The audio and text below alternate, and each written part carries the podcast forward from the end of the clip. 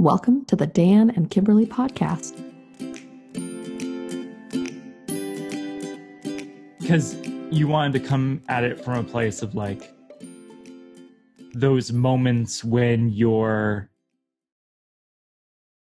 actively standing in the space between two two like past decisions or two future decisions or when you're like actually actively thinking about something but not in like a necessarily safe way in that way where you feel like you're kind of in transition and you couldn't land anywhere mm-hmm. which in general is kind of a fuzzy concept because but we use it to like filter a whole bunch of stuff and we end up talking about it tons where it's like i'm not actually sure about that thing yet i haven't like figured it out but we're like we seem to be more comfortable to be there mm-hmm instead of just be like, and that's awful. Like, I, I hope in the next couple days I figure it out so that I can feel more comfortable again.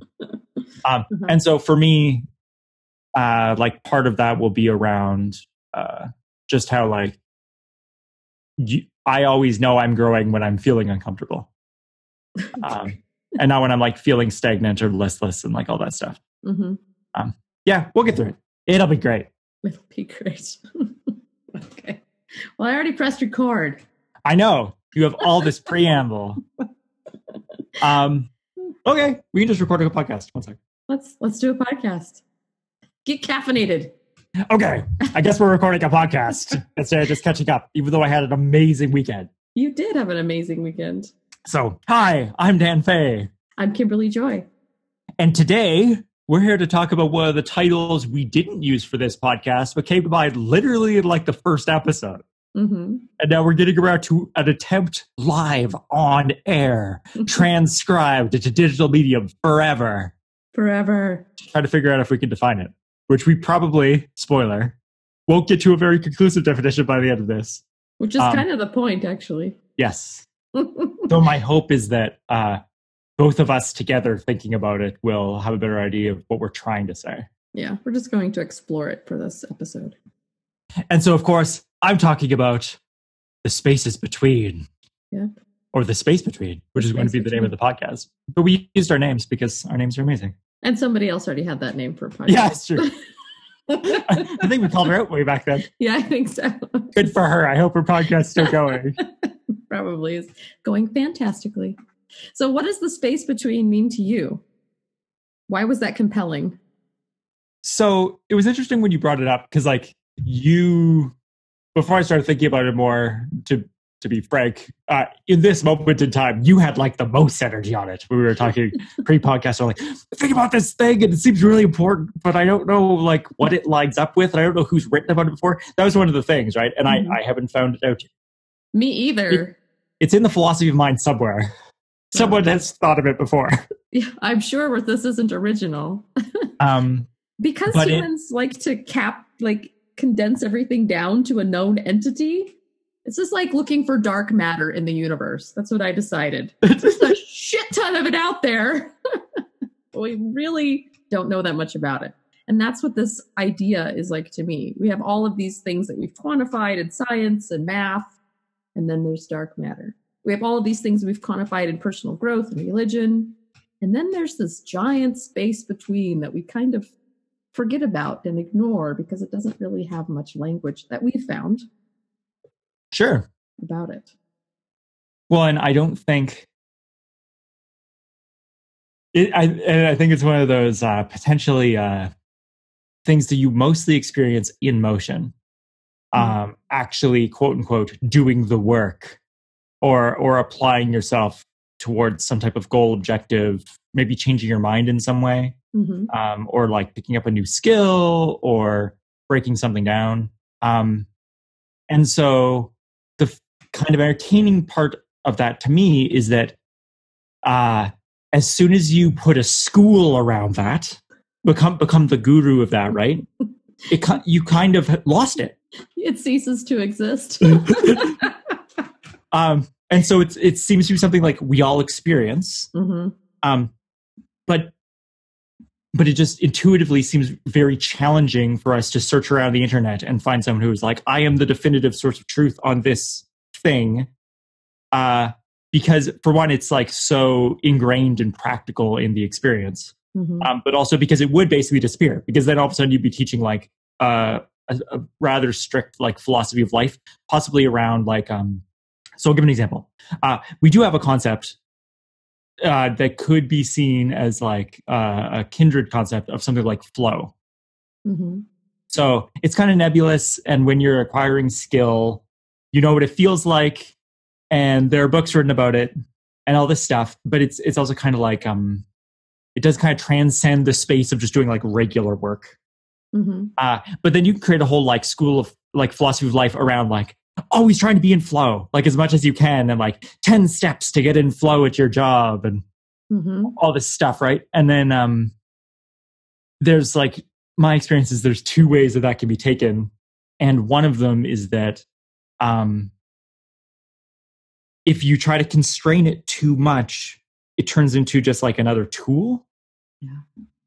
Instead of like kind of one of those natural nebulous things that like yeah you should you know structure your environment slightly so that it's more conducive to doing the thing mm-hmm. uh, but it, it's like trying to be happy that, that's what i think about when i think of like trying to get into flow mm-hmm. is like back to the cult of personality and charisma it's just like quick be happy but don't think about being happy but tell yourself to be happy look in the mirror and be like dad you're happy you're happy you're happy you're amazing um, and it's just like that's not doing great it's not a good job. It's like being like, why am I so distracted? Oh, I need to stop thinking about trying to get into flow because my mind's going to all these places. And it's when you stop thinking about it, um, that it becomes like something that, as long as you've put some of your pieces like in the right order, you're more mm-hmm. likely to get it.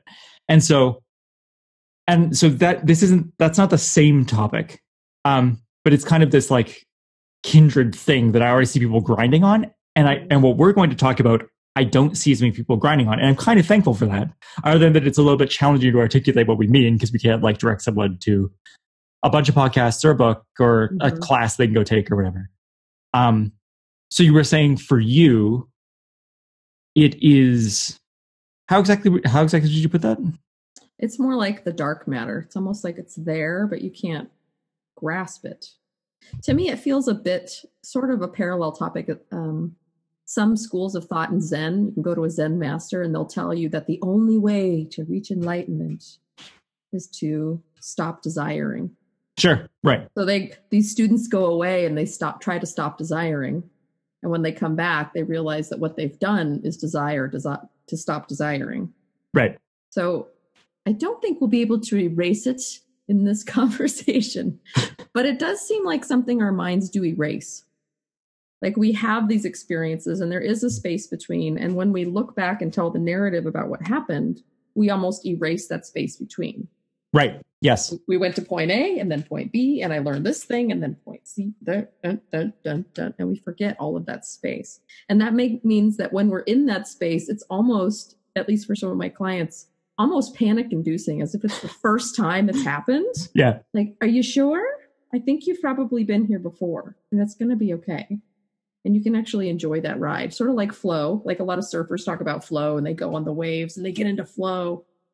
If they couldn't let go and enjoy it they would never be able to be there. Yeah.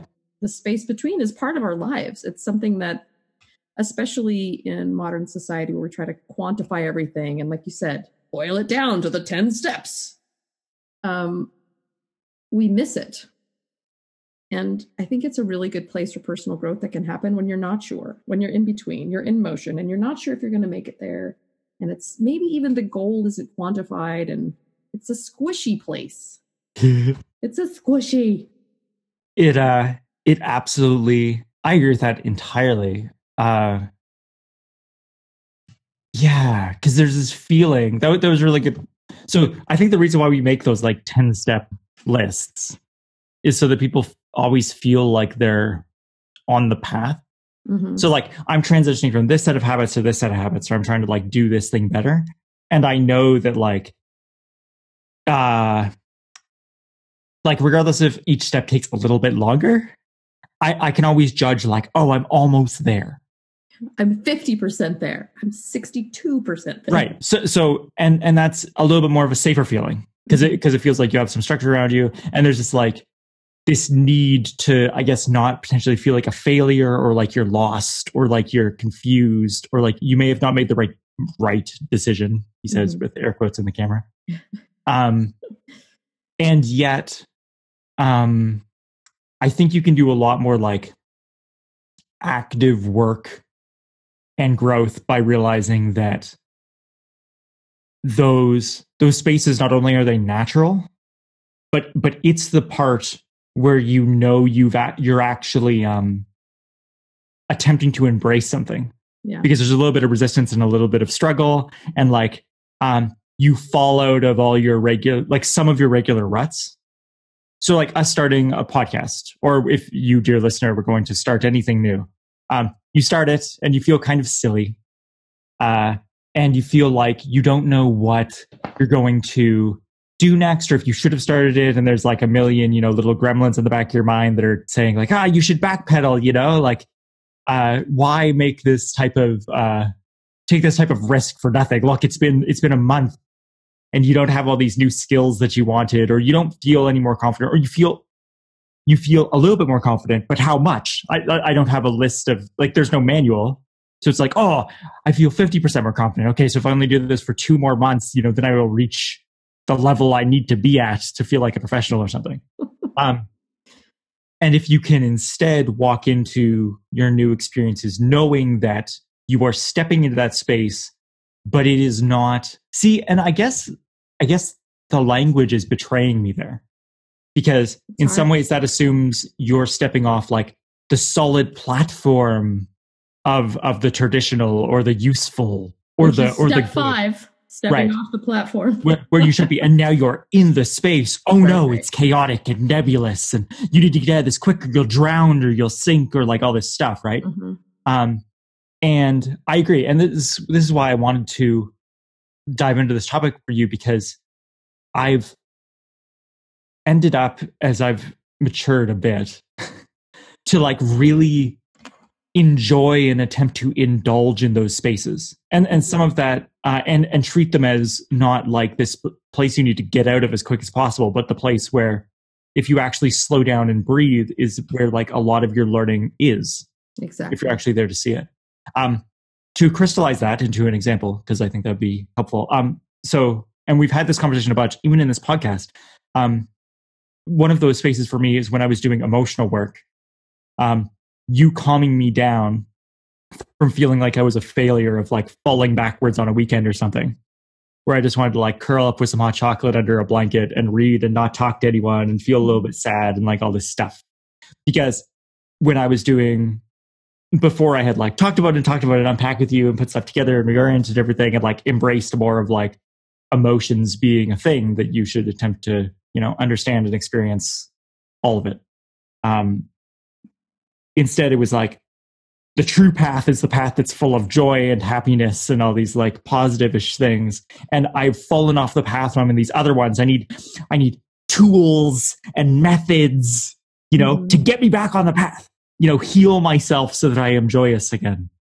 Um, and something that was relieving and really like led me to my higher quality life right now is like when I'm sad, then I'm like, oh, I'm sad. That's kind of amazing. And it's kind of like cathartic. And I'm like, you know, what's this all about? And like, where's the underlying part of this? Instead of running away from it, right?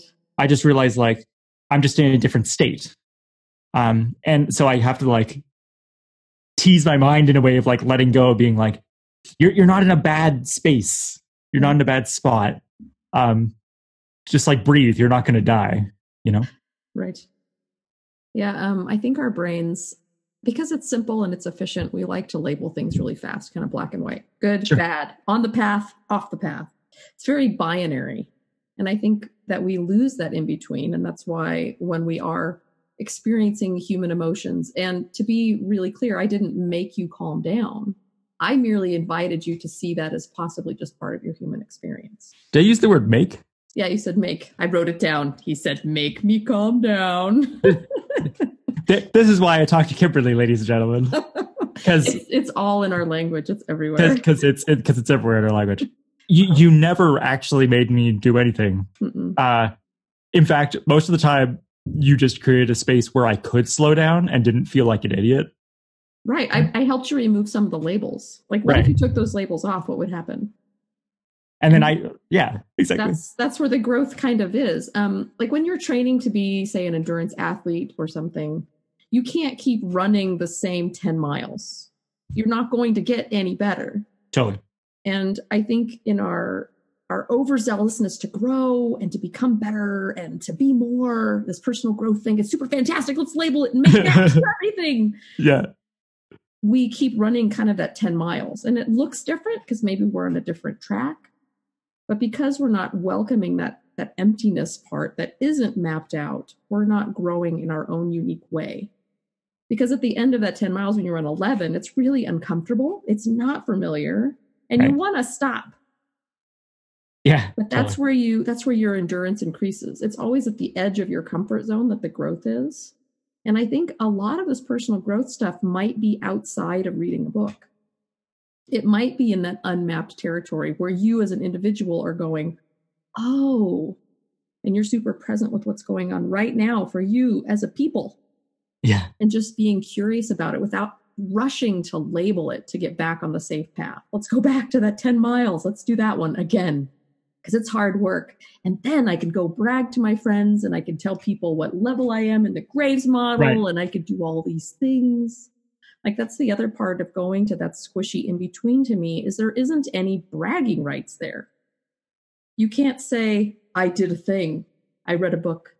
Did you see me? I went to that seminar. There's, right. You have to let go of all of that bragging in order to be able to be present and with yourself. What are you going to say? I, I was present with myself. Post that one on Facebook. See how many likes you get. I'm going to give a shit. Totally. You have to be willing to let go of a big piece of that ego. And I think that by itself is a huge piece of growth. Letting go of some of the labels that are comfortable, being curious about that space and asking questions puts you in a more scientific mindset. So you can be curious about yourself, what you're growing, how it's changing you, how you're impacting the world around you, all that stuff that we kind of zoom past in order to get to the next tick on the map. I want to get to 75% today. Right. You have to put all that down. And it takes a for me, it takes a lot of patience because I really, really like external markers of success. So um, I think part of it's I when I did research, I looked up non-binary thinking. That was not helpful at all. Yeah, you're you're in the wrong century now. yeah. So um, I'm sure that there's philosophy around this, and so far the closest I've found is kind of some of the way the uh, some Zen Buddhism seems to kind of be focused on kind of the space between just being present and curious without labeling things. But that's the closest I've gotten to finding this thing that we're talking about. Well, I think it lines up with, especially with the way we're framing it, and in the context of what you just said. Uh, I think it lines up pretty well with the, like the concept of beginner's mind. Yes. Um, and the idea of how learning a brand new thing for the first time is both exciting and also very unknown. Um, so how that actually manifests in my life very often is like my uh my not need, but my my kind of love of like picking a thing up, looking at it, putting it down. Because mm-hmm. when you put it down, and maybe I'm like slightly addicted to the feeling, which I'm not ashamed of. That's actually kind of fun. Uh, all of a sudden, like you don't actually know the truth anymore. So you, you can pick up like a worldview or like an idea and be like, yes, this is it. And you can read like five people talk about it and you can apply it in your life. You're like, yes, this is the way to, you know, teach people this, uh, or like teach people better, even mm-hmm. like maybe a more meta concept. Um, and then if you put it down, you're like, you know what? Maybe there's like 100 million more other ways to teach people. I don't know. Maybe that's just one of whatever. And like if you if you ambiguate it again, all of a sudden you're like, I've made a huge mistake. I shouldn't have put that thing out. But then your your mind is also like, I'm so free to think about this. Right. Without like labels and worrying about it. And you do slip into like, you know, a kid's very first time of going to swimming lessons. Where he doesn't know all the names of all the kicks and whatever. He's just super stoked that his parents are letting him go into the water and there's not like a hundred other families there. And like there's all the dividends of like what you're learning, but you're also making like a radical like a radical number of mistakes. Uh, and I think it leads to this like really healthy understanding of what growth actually is, which is not necessarily um, getting hyper legalistic about always landing on growth markers. Because mm-hmm. uh, when you were thinking, I was also thinking of um, I have aspirations of moving up. Um, we were talking about vertical systems mm-hmm. uh, in a previous podcast, and I have aspirations. A bunch of vertical systems like moving up levels of health, right? Mm-hmm. And so it could get really kind of depressing and demoralizing if uh, if I realize that you know I'm trying so hard to go from a from a four to a three, from a three to a two or whatever. And I realize that, you know, I'm showing a bunch of markers where I'm like sliding from a four to a 5 uh-huh. And, and it's just like, I could be really angry, right? Like, what's happening? This isn't it, the path I'm going towards. You know, I need to read 700 more books and pick up 45 new mentors and start really, really hunkering down because this is just not right. Um, but that usually just puts me in an even deeper rut because I've actually been in those spaces where like I look at my life and I'm just like, oh, I'm showing some like uh, you know, 22 year old dad markers instead of being like, wow, I'm a huge failure. What a worthless, unmature adult I am. Like, I hope I'm not going insane or going like mm-hmm. getting ridiculously depressed. Instead of just being like, cool. I wonder what in my life is like. That's how I approach things. I mean, if you, I was talking about spending much time with my family, right? But like, um, if you talk to my sister, especially in conversations like this, one of the things she will literally say is like, "I don't know." You basically tell Dan anything, and you'll just be like, "That's really cool. Tell me more about that thing." Because I've kind of like wired my interpersonal life like that, mm-hmm. and for me, introspection because it's so much more intimate. It's like even closer, right? It, it's possible to like want to skip over those spaces between mm-hmm. instead of being like, "Oh, that's so amazing!" Like I, I'm not super stoked that you're feeling like listless and depressed, but but I am I'm here with you. I'm, I'm really present. I want to understand why we're back here and what's going on, and let's think about it. And maybe we need to turn directions. Maybe we need to put some stuff down. Maybe we need to get out out of systems or pick up a new one.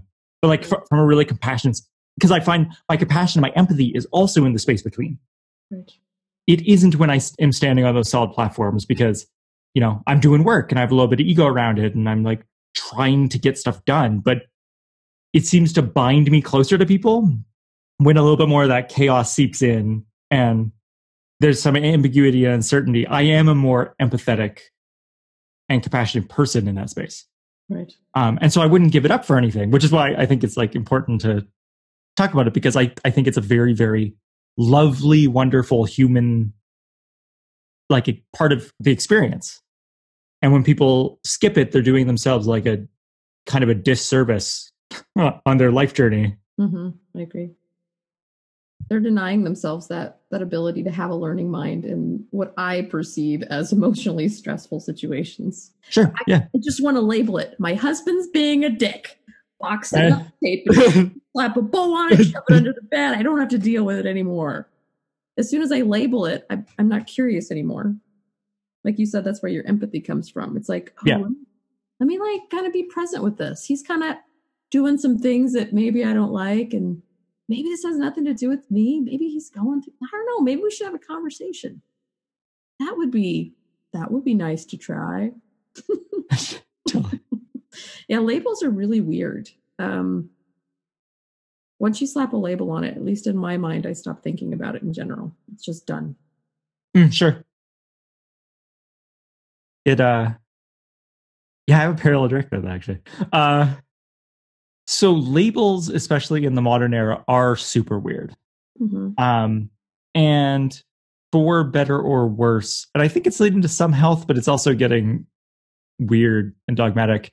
Um, like the current gender revolution uh is like partly nebulous and part like trying to find its labels.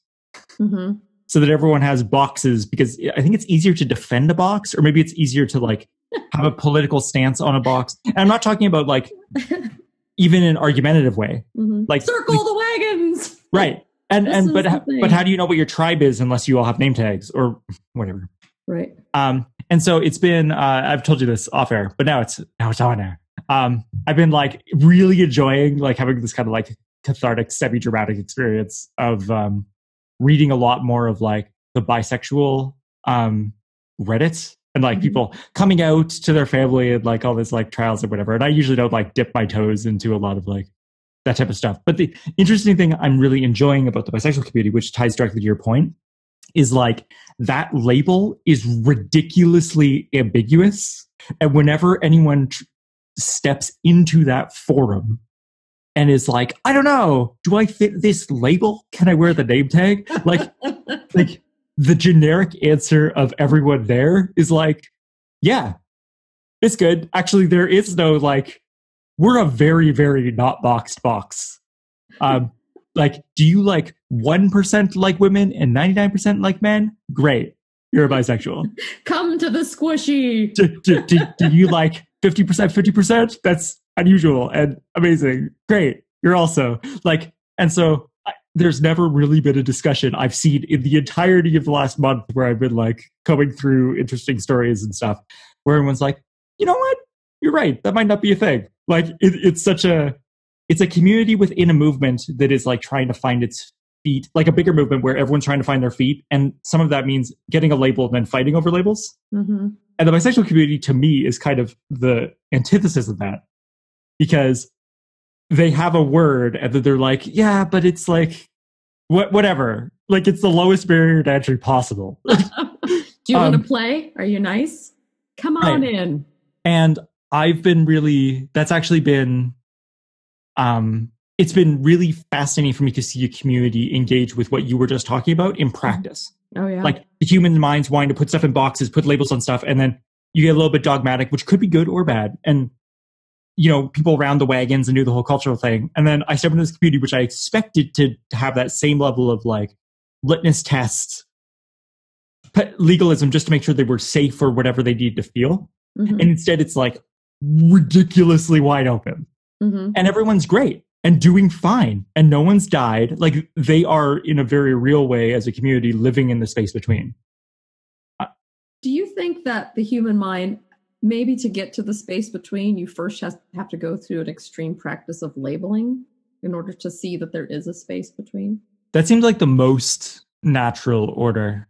We've had this i'm not sure if you've ever had this conversation on air but like um i've had this conversation with you off air of i think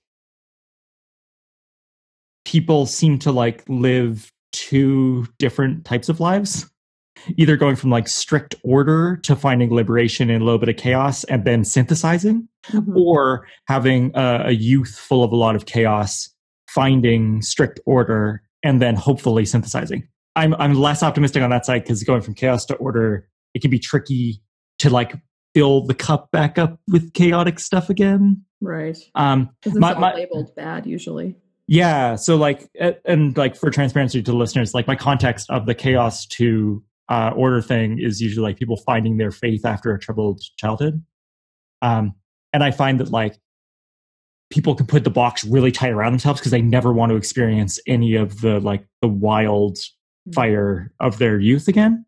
Um, and so they're less likely to like pour stuff in. Whereas the opposite is true of people like going from like strictly stable or strictly legalistic family lives and like slowly as they grow up like finding their own like passion and like liberation mm-hmm. they have an easier time being like oh but i really like this rule or i really like this boundary and like getting i think the road to synthesis is more natural yeah i think so too probably for uh, contextual reasons yeah probably for contextual reasons so in the same way with labels, right? Because it's like a very, very useful, but also really powerful and potentially dangerous human construct. Us mm-hmm. versus them, right? Literally us versus them. Mm-hmm.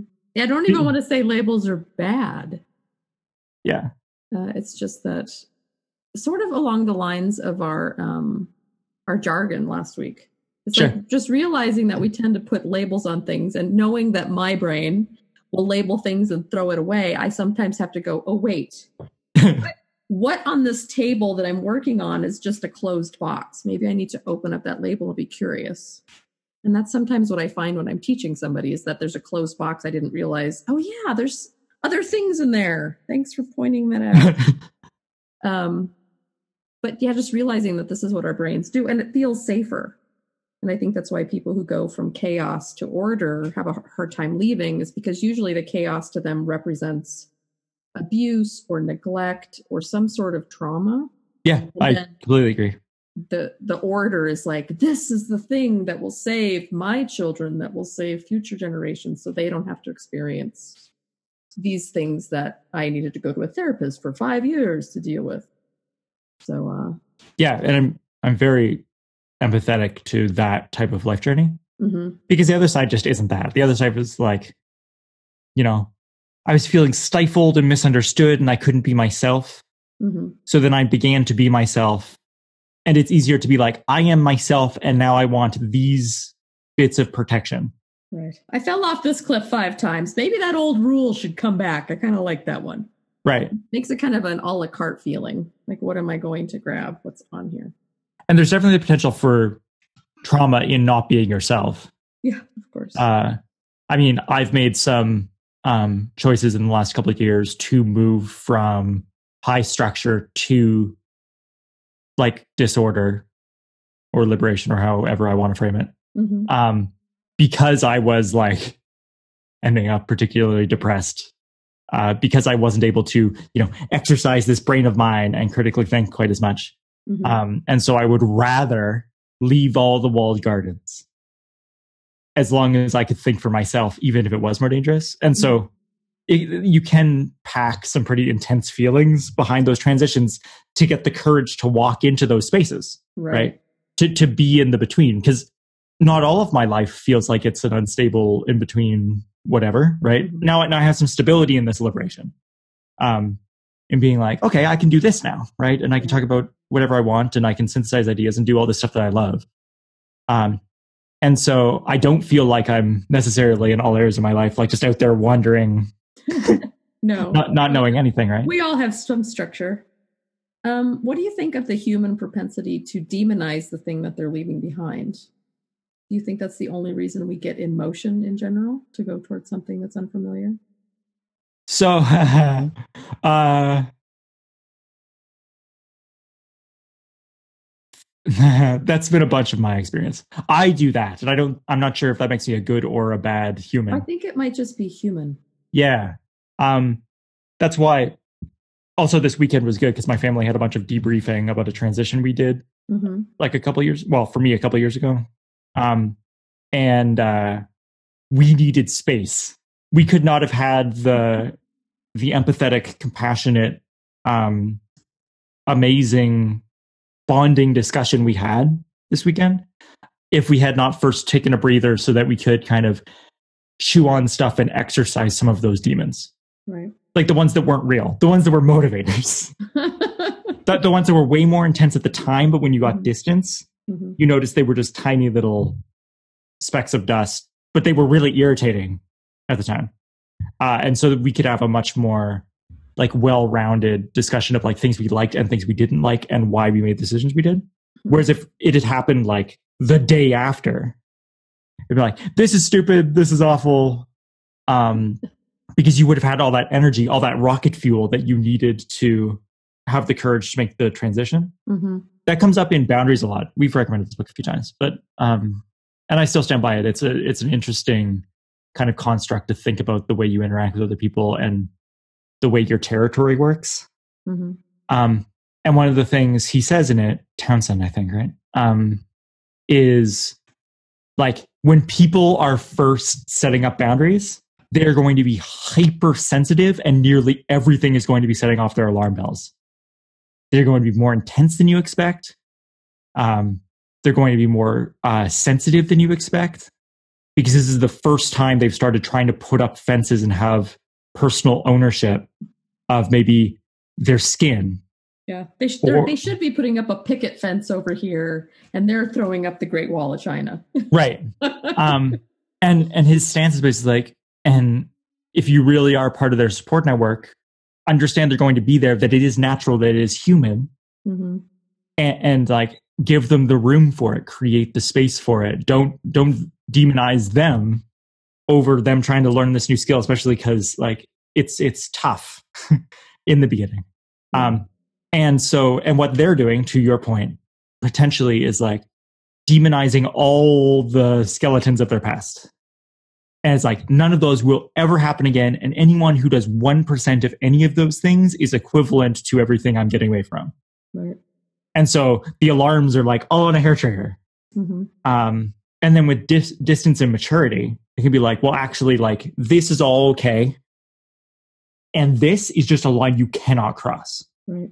Which is great. That's where you want your boundary to be.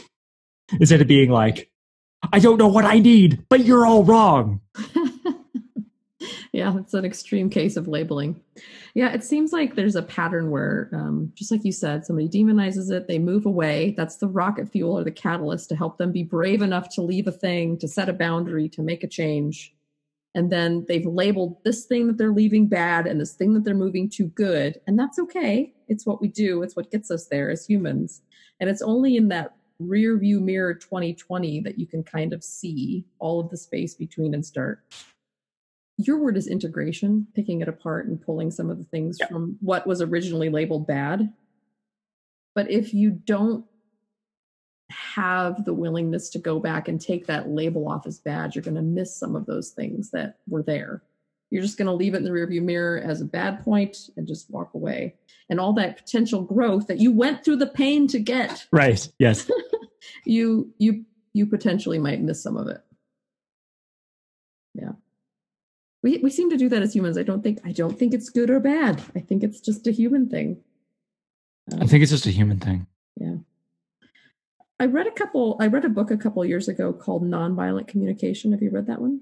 Uh it's on my list, but no. It's on your list. Yeah, it talks some about this how we miss how we miss um relationships and growth in our in our desire to label. And it's been a long time since I remember I read it, but it's one that I wanted to throw in there that might help articulate this in a much more educated fashion. Sure. Between concept that we're talking about. It yeah, that makes communication books are good for that because often what the author's trying to like shelter not shelter help people like more slowly walk through or understand is like uh how vulnerable communication can be mm-hmm. and so how like mostly avoidable people want it like don't want to step back in so like you don't want to go have the conversations with like certain people or elements or organizations of your past so that you can like go get some of that treasure um maybe salvage some of those relationships. Mm-hmm.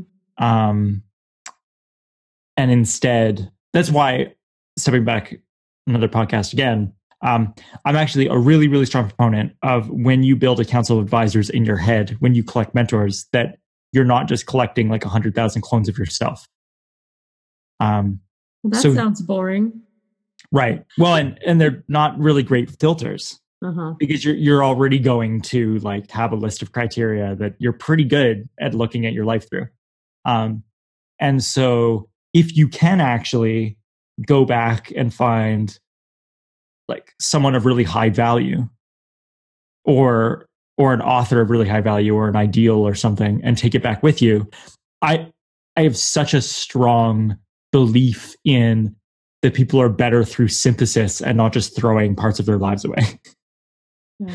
like i'm a very very strong proponent of that so like if you can go back and like dissect stuff and be like oh that was actually really good that was actually really good um, I can turn this and put this through a new lens and I can take those parts there. And like, that's what I try a lot to do. Mm-hmm. Um, but even in the way backwards, you are having to kind of embrace and, um, what's the word I'm looking for?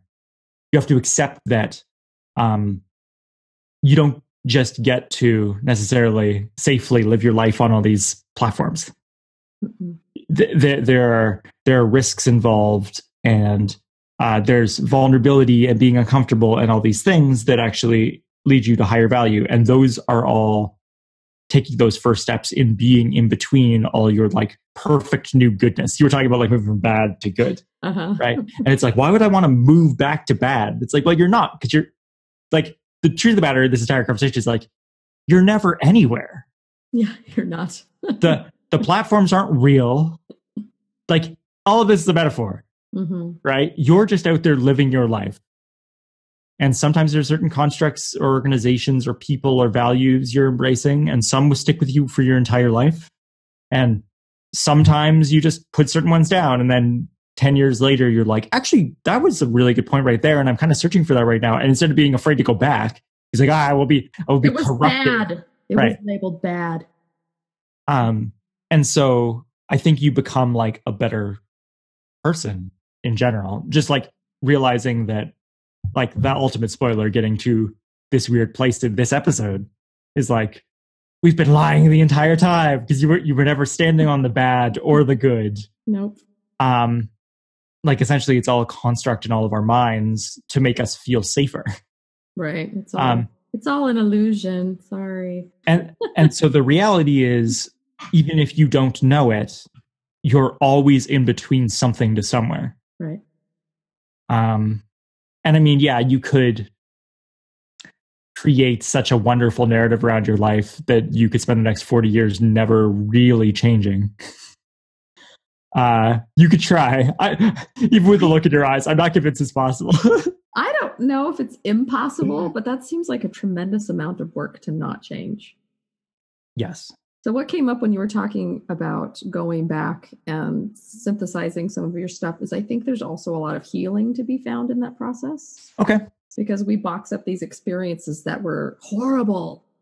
And sometimes when we unpack them a little bit, we can go, oh, now that I'm a parent, I understand better why my parents did that. Or now that I'm, you know, and and just refiltering it. It doesn't mean you have to have go to you know rainbows and unicorns about all your past experiences but going back and kind of unpacking some of the things that weren't necessarily fantastic i keep finding them in my life. My husband's asked asked me a couple times this past week why are you crying? And i'm like i don't know. There's a pain in this particular story that i didn't realize was there. Ah. And just sitting in that space and kind of trying to figure out why is that all of a sudden hurting and using that almost as my um my compass? Oh there's something interesting over here that i should unpack. And being okay with that space and taking all the labels off and just being present has helped me figure out some things about myself some things about some other people that i may change again later. Yeah. But um it's a looseness I think that we can have with the all the constructs in our head that will allow us to move more like water around obstacles versus this rigidness that will get blown over in a strong breeze or a hurricane comes along in your life. And then all of a sudden all of these really solid ridges of thought that you've constructed get blown over and you don't know oh, i'm having a crisis of faith or i'm having a crisis of now i'm a, a nihilist whatever um, the more flexible you get with all of this stuff, the more resilient you will ultimately be. Yeah. And I think it's a, uh, to that point entirely, I think people may put too much, this is my experience, I guess. So I'll speak for myself. Um, mm-hmm. I do not believe that if everything I currently think about and, you know, structure my life around blew away, um, that I would cease being Dan. Um, I have not been challenged by that a lot. Mm-hmm. So I, I, bet I would, you know, crumble slightly. um, but I, I have attempted to live my life in such a way of knowing that I am simply just myself. Mm-hmm. And if the world went to shit and all the hurricanes of the world blew everything I once knew over, um, while I have a lot of challenge ahead, challenges ahead of me now, right? And maybe the the vision I was casting is totally unrealistic now. Those are all reasonable things, but that that's different. That's different from a feeling of like losing yourself. Who would I be? Right. Like, uh, how can I possibly live? What is my purpose now? Right.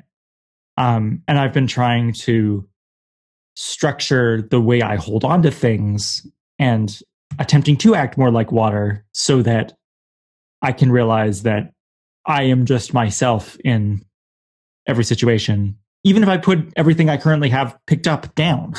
Right, right. Um, and and that's been like slowly building health for me. It's not an instantaneous thing, but it's been putting giving me more and more peace by standing in those in between spaces. As if your identity is now more attached to the space between than anything you pick up and put down. Right. And this and I mean I mean theoretically I don't I'm not sure that's true. But like uh I don't know, but that makes me really excited to think about. Well, no, I agree with your thing. I was gonna say like and the space between may blow away. Um, but but I think that's more because you were talking about it earlier on in terms of like the the Zen ideals of like beginner's mind and uh, emptiness and going back to the beginning. So I do hold a belief, and I'm willing to be wrong, um, that the space between is the thing that will always be there. Yeah. And and so feeling, you know, having a sense of peace and purpose and confidence that I am a learner, that that I love to explore, mm-hmm. that I love to build frameworks and figure out new ways to, you know, be empowering and ethical and all these things, regardless if I'm standing on an existing framework or not. Uh, that is exciting because it's like, yeah. That was such a great learning mind description of yourself, your identity. Thank you. You're welcome. I don't know if we could end on an any better note. yeah, I think learning mind and the space between are very interconnected. How are you defining yourself? Is it something that's fixed? Is it the space between?